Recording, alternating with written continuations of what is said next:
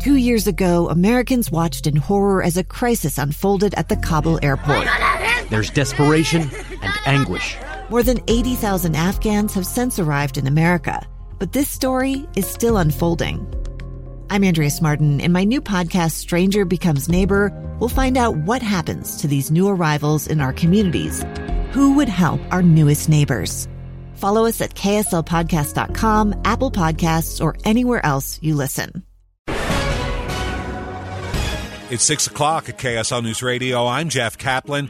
43 degrees in Salt Lake City. KSL's top story is breaking news. We've just learned a backcountry skier is dead after a Weber Canyon avalanche. KSL News Radio's Amy Kobabe joins us live with the latest. Amy? Jeff, Summit County rescuers say they responded to this avalanche in Weber Canyon. This was just a few hours ago at 3:30.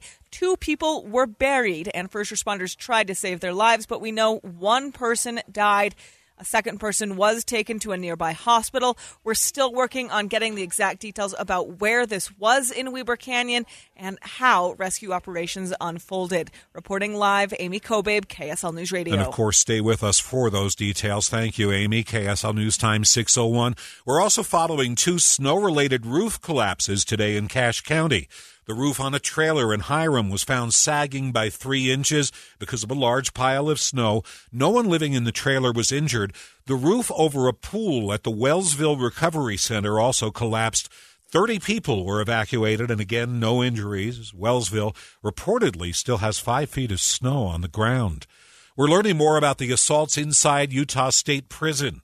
KSL News Radio's Jessica Lowell has details. Charging documents were filed yesterday, and now we're learning about the two suspects. KSL.com reports 27 year old Atiba Jacobs was allegedly hiding in a shower area on the last day of January and attacked an officer. The officer had multiple fractures to his face and told an investigator that An he would have avalanche to have in surgery Weber to Canyon hit- reconstruct his nasal cavities.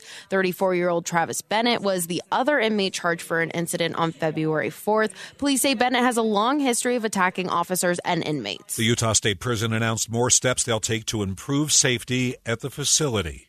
KSL News Time 602.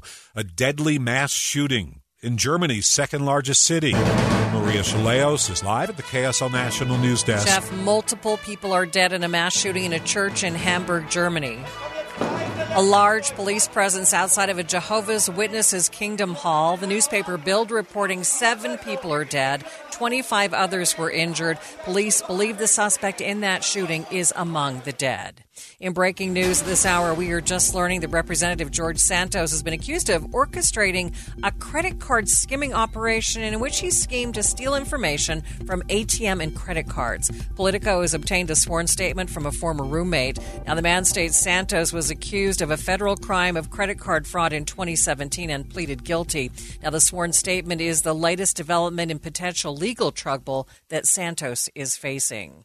A Mexican drug cartel today turned over five men they say are responsible for the deadly kidnappings of four Americans. Two of the four died. There is no official confirmation that these are the suspects. Former FBI agent and ABC News contributor Brad Garrett says the cartel did this to take heat off themselves. This was their intent was to sort of ease the pain as far as what pressure may be placed on the cartel as time goes on. The cartel also issuing an apology letter saying the five men acted on their own and violated the cartel's rules.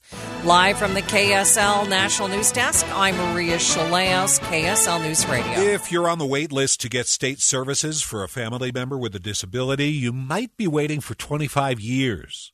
But one House member is trying to speed up the process. KSL News Radio's Peter Johnston has the story. That wait list is over 4,500 people long. Representative Ray Ward tried to pass a bill that would have sped up the process of getting families care, but it failed despite getting every single lawmaker in the legislature to approve it. Even though I had a unanimous vote, even though everyone admitted it was a terrible problem, even though everyone agreed wholeheartedly that we didn't have a long term plan to make the waiting list better, the budget admi- uh, supervisory committee still chose to not fund my bill, and so it failed. It, it, wasn't allowed to have its last vote. So I was very sad about that. The Division of Services for People with Disabilities currently provides care to 6,500 individuals. The Utah Food Bank is getting ready for more demand after a change in food stamp benefits. KSL News Radio's Kate Davis reports. Workers at the Utah Food Bank say they're already seeing some major demand, but they're gearing up for even more people to come through their doors. SNAP benefits got trimmed down last month, which impacts tens of thousands of Utah households. People using SNAP had an extra monthly payment as part of the program that started up during the pandemic, but that stopped in February. Other state programs are available for people needing help paying their bills, like the HEAT program. Utah Congressman John Curtis wants to preserve popular rock climbing spots on federal lands. Along with Congressman Joe Neguse from Colorado, John Curtis has introduced a bill as a nod to Utah's outdoor recreation, something Executive Director of Salt Lake Climbers Alliance Julia Geisler is passionate about. We see impacts from climbers and we need to manage for that, and that's what this act would provide for is She said that climbers across the country are enthusiastic on managing the land used in the sport. You know uh, Denver might refute this, but I would say Salt Lake City has become the the climbing capital of you know the country, especially with USA Climbing moving here and the number of climbing gyms and just the magnificent access we have. The committee is still due to debate the bill in Washington. Hugo Ricard Bell, KSL News Radio. Two years ago, Americans watched in horror as a crisis unfolded at the Kabul airport. She was tear gassed and beaten. Images of thousands desperate to escape Taliban oppression filled our news feeds. More than 80,000 Afghans made it to America.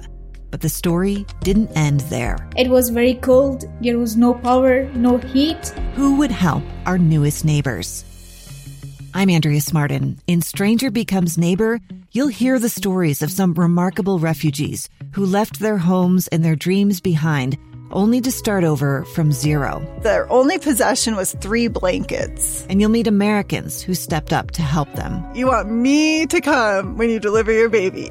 What can one person do in the face of an international disaster decades in the making? That's Stranger Becomes Neighbor. Find us at kslpodcast.com, follow us on Apple Podcasts, or anywhere else you listen.